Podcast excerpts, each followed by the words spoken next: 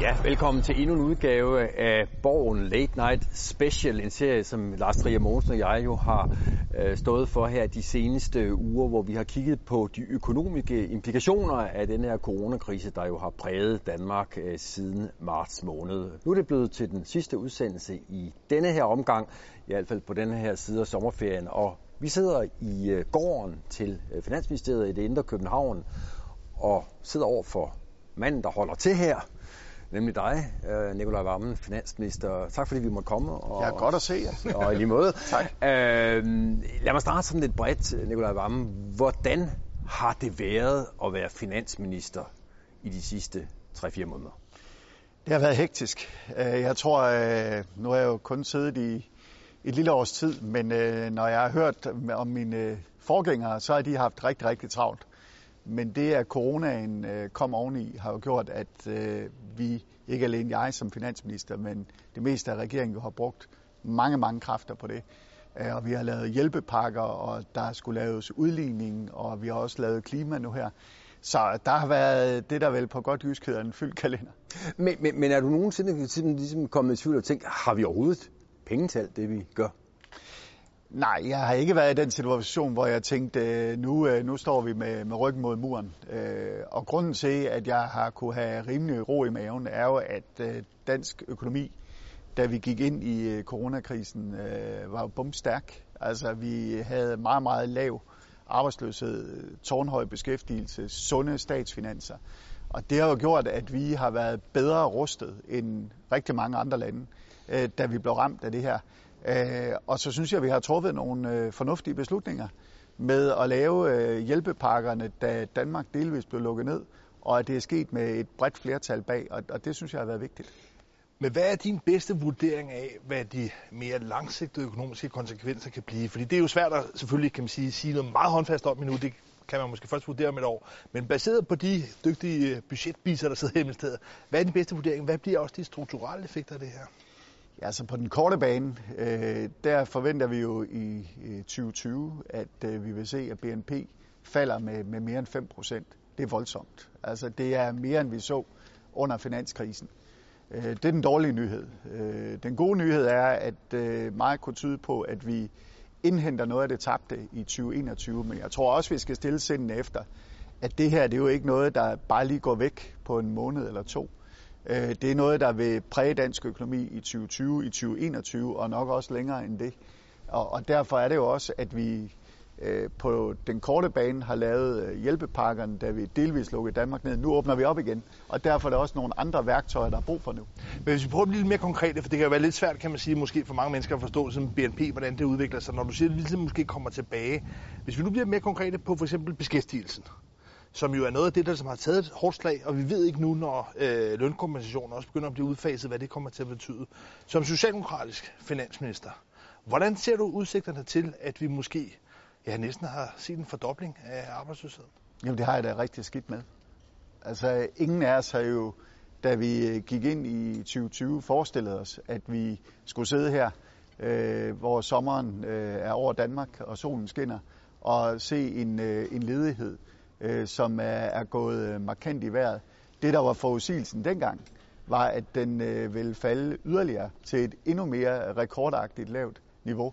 Øh, og det er jo også derfor, at vi tager en række beslutninger øh, for at holde hånden under øh, danske arbejdspladser og danske virksomheder. Vi er samtidig også, og det er måske lidt vigtigt at sige, nødt til at være, være meget ærlige, når øh, ikke alene Danmark, men øh, hele verden bliver ramt af coronakrisen, som tilfældet er så kan vi ikke redde et hvert job og en hver virksomhed.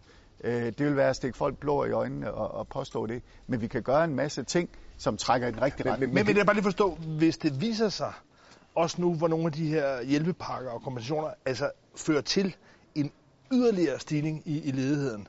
Hvad er så de andre planer, du har i skuffen? Hvad er der for noget mere krudt, der ikke allerede er blevet brændt af? Jamen, det er jo rigtigt, at vi har allerede øh, brugt noget af krudtet.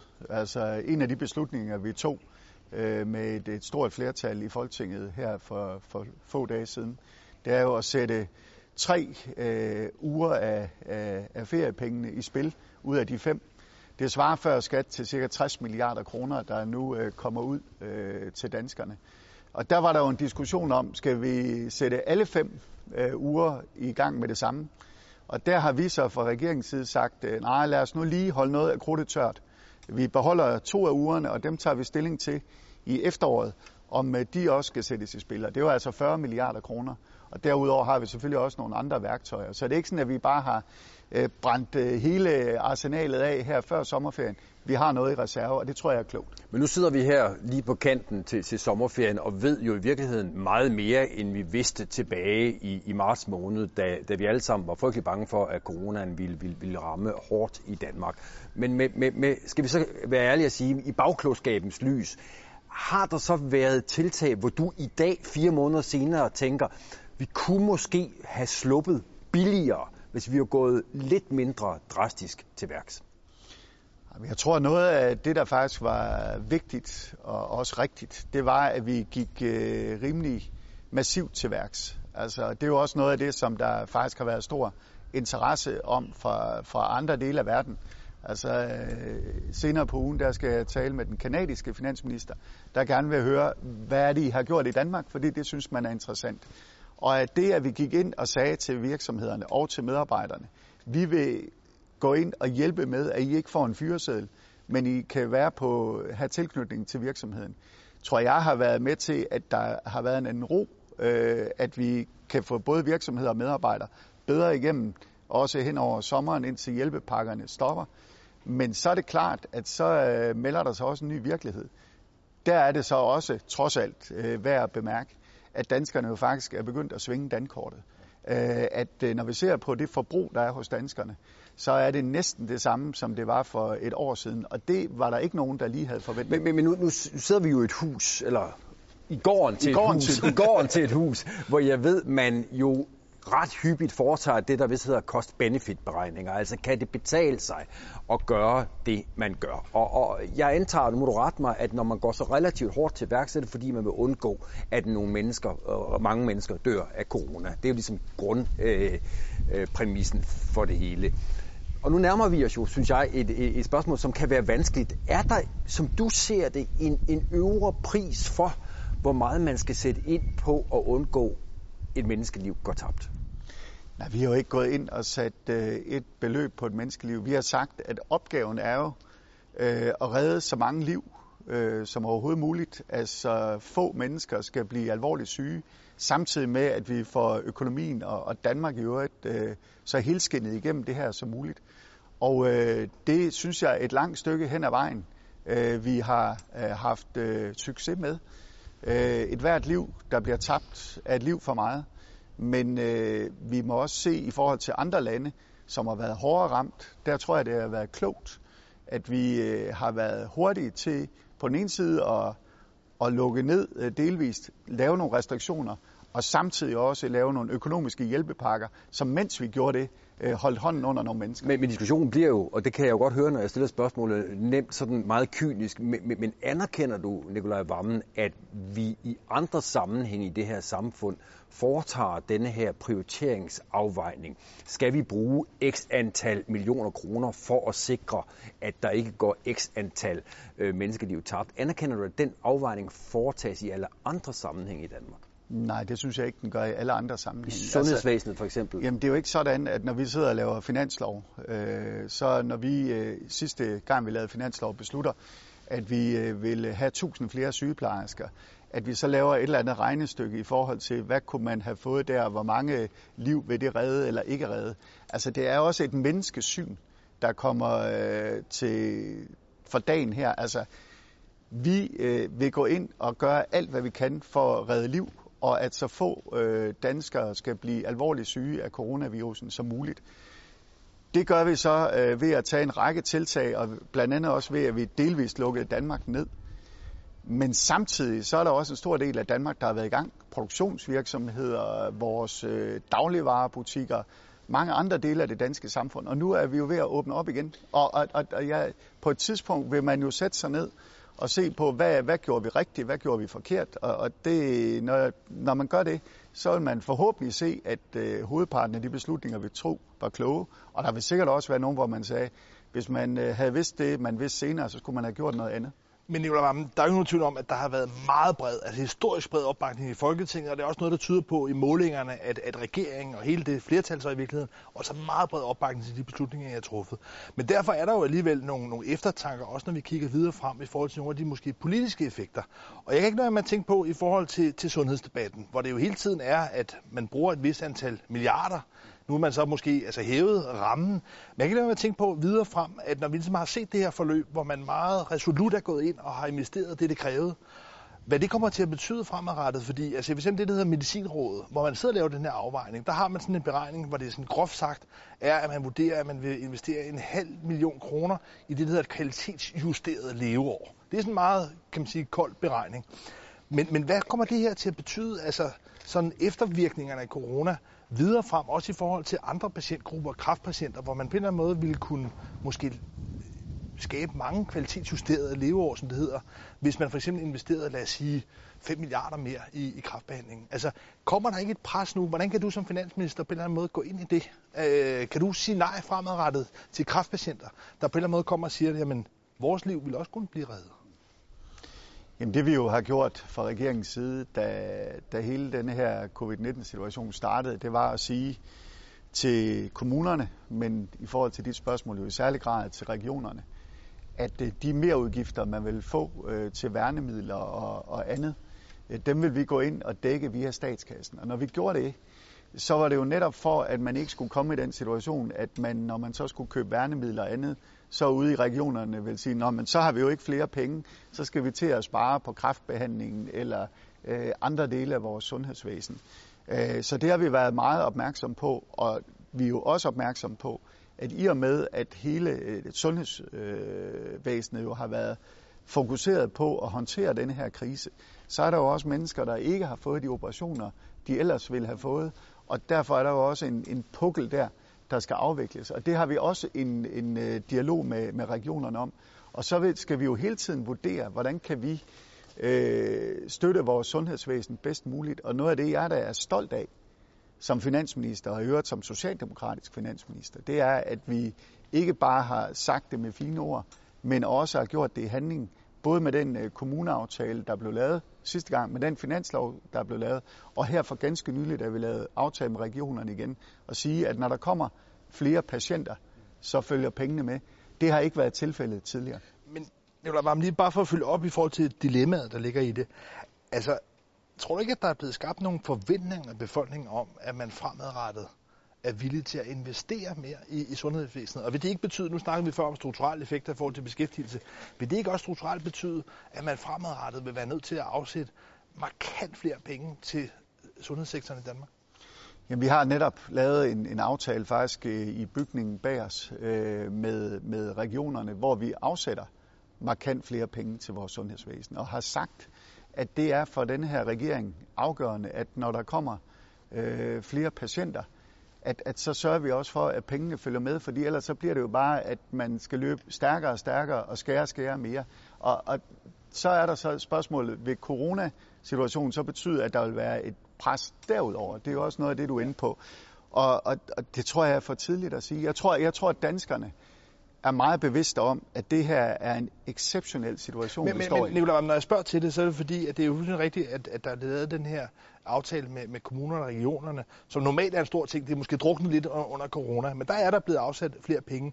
Men når det ikke lyder af så meget, så kan det jo være fordi, at der er mange vælgere, men måske også politikere, der er blevet det, man kalder talblinde. Og derfor virker det altså ikke som så generøst, som du måske fremstiller det her. Der er simpelthen forventninger om mere. Altså er der ikke sket en, en forvridning af hele proportionssansen, også i den politiske debat, med alle de her milliardbeløb, der har vivlet rundt? Jeg tror i hvert fald, det er rigtigt, at der er i og med, at vi har haft så store milliardbeløb i spil, så tror jeg, at øh, der kan være nogen, der har tænkt, øh, også blandt politikere, øh, jamen så kan vi komme med alle mulige forslag. Øh, og om det koster 5 milliarder, eller 20 milliarder, eller 50 milliarder, det gør ikke så meget. Jeg er bare nødt til at sige som finansminister, at, at pengene skal jo findes et sted. Og, og der findes ikke sådan noget, der hedder coronamilliarder, som, øh, som ikke er rigtige penge. Altså, øh, vi er nødt til at prioritere, og det kommer vi også til øh, i de kommende år. Og derfor må de politiske partier også øh, så småt indstille sig på, at når vi er på den anden side af de, øh, de mest øh, umiddelbare virkninger af coronavirusen, så er der altså øh, noget, der minder om normale tilstande, også i dansk politik og dansk økonomi. Men, men den prioritering øh, antager jeg også finder sted, og skal fortsat finde sted på sundhedsområdet. Jeg vil godt lige holde lidt fast i det der med, at et, for det har du sagt, og det har din chef, statsministeren også sagt, et menneskeliv tabt er et for meget. Gælder det også, når en kræftpatient kommer og siger, jeg kunne egentlig blive helbredt, men min behandling er simpelthen så dyr, at Danmark hidtil har vurderet, at det er der ikke råd til. Gælder tesen om, at et menneskeliv er et for meget også for den kræftpatient? Det her er jo nogle øh, utrolig svære diskussioner og prioriteringer, der sker ude i vores sundhedsvæsen. Det vi kan gøre øh, fra den stol, jeg sidder i, det er jo at sørge for, at der følger penge ud til vores sundhedsvæsen. Og så er det derude, man foretager nogle prioriteringer. Jeg tror, det er vil være farligt, hvis vi som politikere gik ind i forhold til den enkelte patient og lavede en, en sundhedsfaglig vurdering. Det må være vores læger og vores sundhedsvæsen, der gør det. Er det ikke det, I har gjort i coronaen ved at sige, at vi vil ikke acceptere et eneste coronadødsfald, hvis det kan undgås? For det siger I jo ikke Nikolaj Vammen i forhold til alle andre sygdomme. Vi siger jo, at vi generelt vil styrke det danske sundhedsvæsen, fordi det har været udsultet i de senere år. Det er blandt andet derfor, at vi ansætter øh, uh, 1000 flere sygeplejersker. Det er jo for helt bredt at gå ind og, og styrke vores sundhedsvæsen, for det trænger til. Jeg tror, alle, der har været i kontakt med vores sundhedsvæsen, uh, vil se, at der bliver løbet utrolig stærkt derude. Og, og hvis vi kan bidrage med, med flere sygeplejersker til, at tempoet kan bare komme en lille smule ned, så er det vigtigt. Øh, og så har vi haft en coronavirus-situation, som jo ikke alene er en sundhedsudfordring, men som har ramt hele vores samfund på en måde, som vi jo ikke har oplevet øh, siden 2. verdenskrig. Men jeg hørte i hvert fald altså, have to budskaber. Det ene det er, at man sådan set med succes har formået ligesom, at investere et stort milliardbeløb i ligesom, at holde dansk økonomi i gang og holde under. Det andet er så det her lidt nyere budskab om, at der kommer en tid på den anden side af corona, hvor man skal til at prioritere. Midt imellem det her ligger der en masse valgløfter fra Socialdemokratiet, som på en eller anden måde er blevet sparket lidt som en dåse ned ad vejen. Det er i hvert fald ikke noget, man rigtig har mærket ude omkring i samfundet. Jeg kunne godt tænke mig at spørge dig, altså, hvor alt det her egentlig øh, placerer Arnes tur, øh, en ny velfærdslov, også nogle af de lidt vidtløftige øh, klimaambitioner, øh, der nu i hvert fald også, kan man sige, er blevet skrevet ned og vedtaget nu, man skal lave til efteråret. Altså, er der penge til det? Allerførst så synes jeg jo ikke, det er vidt løftige klimaambitioner. Altså, vi har lige øh, i nat lavet en aftale, hvor vi øh, vil reducere med, med 3,4 millioner ton i forhold til at nå målsætningen. Det, det får os ikke i, i, i mål, men det er et kæmpe stort første skridt. Vi får to øh, vindører som de første i verden. Altså det her er ikke småtingsafdeling. Det er meget, meget væsentlige beslutninger. Og så er det også sådan, at det er klart, at hele coronasituationen har gjort, at der er ting, vi har været nødt til at udsætte. Men det er ikke sådan, at det betyder, at de er glemt. Altså alt det, vi har været ude at sige, både i forhold til øh, differentieret pensionsalder, i forhold til klima, i forhold til velfærd, det gælder stadig.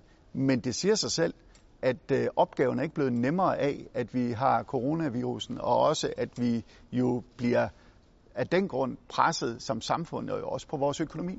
Jeg tror, det er din forgænger, Claus Hjort Frederiksen, der koketterede med, at der oppe på hans skrivebord øh, stod et, et skilt øh, med noget i retning af... Hvor skal pengene komme hvor fra? Hvor skal pengene komme ja. fra, ikke? Men, men, men, men det skal, jeg ved ikke, om du har sådan en lignende skilt stående, men... men, men jeg, det, har det, jeg har det herinde. Du, jo, men, men, men det er jo svært for dig, er det ikke det, Nikolaj Vammen, at fremføre det øh, argument med tyngde, når du lige har stået som den store julemand, altså langt mere julemand, end nogen finansminister har været i nyere tid, og så skulle sige fedt, fedt med et nej til en halv milliard, når, når, når danskerne ved, at du har sagt ja til 400 milliarder i den her fase. Altså, står du ikke grundlæggende med et kæmpe pædagogisk problem. Ja, det er en pædagogisk udfordring. Det vil jeg da gerne medgive. Øh, man skal bare huske på, hvad havde alternativet været til, hvis vi ikke havde sat de hjælpepakker i søen. Det havde været, at 10.000 af mennesker havde fået en fyreseddel, at der var kommet sandsynligvis en rigtig dårlig situation for dansk økonomi. Nu har vi trods alt fået os bedre igennem, end man kunne have frygtet øh, indtil nu, og det er ikke for at underkende, at der er kæmpe udfordringer foran os, men, men trods alt er, er der meget, der er lykkes. Øh, men danskerne ved jo også godt, øh, og det kan godt være, selvom politikerne glemmer det en gang imellem, at, at der er, godt nok er der nogle smukke træer her i gården, men det er jo ikke pengetræer. Øh, og, og derfor er der øh, jo også grænser for, hvad, hvad vi kan bruge på én gang. Og der bliver det jo så min en gang imellem lidt barske opgaver. Det er en finansministers lod at sige både til politikerkolleger og, og folk, der har mange gode idéer. Det kan godt være, at du har en god idé, men der er noget andet, der er vigtigere, og derfor er det der, vi kommer til at bruge penge. Men kunne du ikke lige prøve at være lidt pædagogisk nu over for os og, og vores seere? Altså 400 milliarder brugt øh, på foranstaltninger, det kan godt være, at de er på, på sin plads, og de er nødvendige, men pengene, tror jeg folk vil sige, må jo komme et eller andet sted fra. Og så står du med nogle forhandlinger om Arne her lige om lidt. Regeringen spiller ud med, med 3 milliarder kroner, der er nogen, der vil have mere. Hvordan vil du med vægt sige, nej, desværre, det kan ikke blive til mere end så 4,5 milliarder, for vi har simpelthen ikke pengene. Hvorfor har I penge til det ene og ikke til det andet? Prøv lige at forklare det. Ja. Allerførst så kan man sige, at det vi har gjort med, med hjælpepakkerne, det er jo, at vi har lånt en række, øh, eller øh, lånt store beløb. Og det har vi kunne gøre, øh, fordi dansk økonomi er så stærk, og vores gæld i forvejen var så lav. Og det betyder jo så, at de penge, kan man sige, kommer i en ekstraordinær og en midlertidig situation, der ikke som sådan kan puttes ind i det normale politiske Øh, økonomiske regnskab. Så har vi det, vi kalder et råderum i dansk økonomi. Øh, og det er jo så det, der i virkeligheden er, hvad vi kan bruge øh, i 2021 og 22 og 23 og årene derefter. Og der kommer vi da til at skulle have nogle skarpe prioriteringer. Og det er også, når der er nogen, der siger, at man kan både give kæmpe store skattelettelser, det kunne være topskattelettelser, og samtidig styrke velfærden, så må vi sige, at det, det bliver der ikke råd til. Altså, vi, vi bliver nødt til at vælge, hvad vi synes er vigtigst. Og der er det for denne her regering velfærd. Øh, det er, at vi også, når det, vi taler om, om Arne øh, og, og øh, differentieret pensionsalder, det er noget af det, vi skal have på plads her til efteråret. Og så er det klima. Og så er der nogle ting, der ikke bliver råd til. Og, hvad, er det, hvad er det for nogle ting? Ja, det kunne for eksempel være, være store skattelettelser, som nogen gerne vil give. Nikolaj Vammen, der er faktisk, altså sæsonen er ikke helt slut. Der er sådan et... Øh, der er et par dage nu. Et, der er et par dage nu, og der er også et, et, et kryptisk kompliceret spil omkring EU-budgettet. Ja. Det tror jeg, vi øh, lader, lad ligge her. Det var da ærgerligt. det kunne ellers have været en spændende diskussion. Jo, men altså, jeg ved ikke, altså, fordi det er jo også noget, der, der på en måde føder nogle nye afgifter og udgifter og så videre. Det er en stor diskussion på Christiansborg. Men jeg tror, vi vil øh, sige tak herfra og sende dig på øh, en velfortjent øh, sommerferie. Tak fordi du var vores øh, gæst her i øh, sæsonens sidste udgave af Borgen Late Selv tak.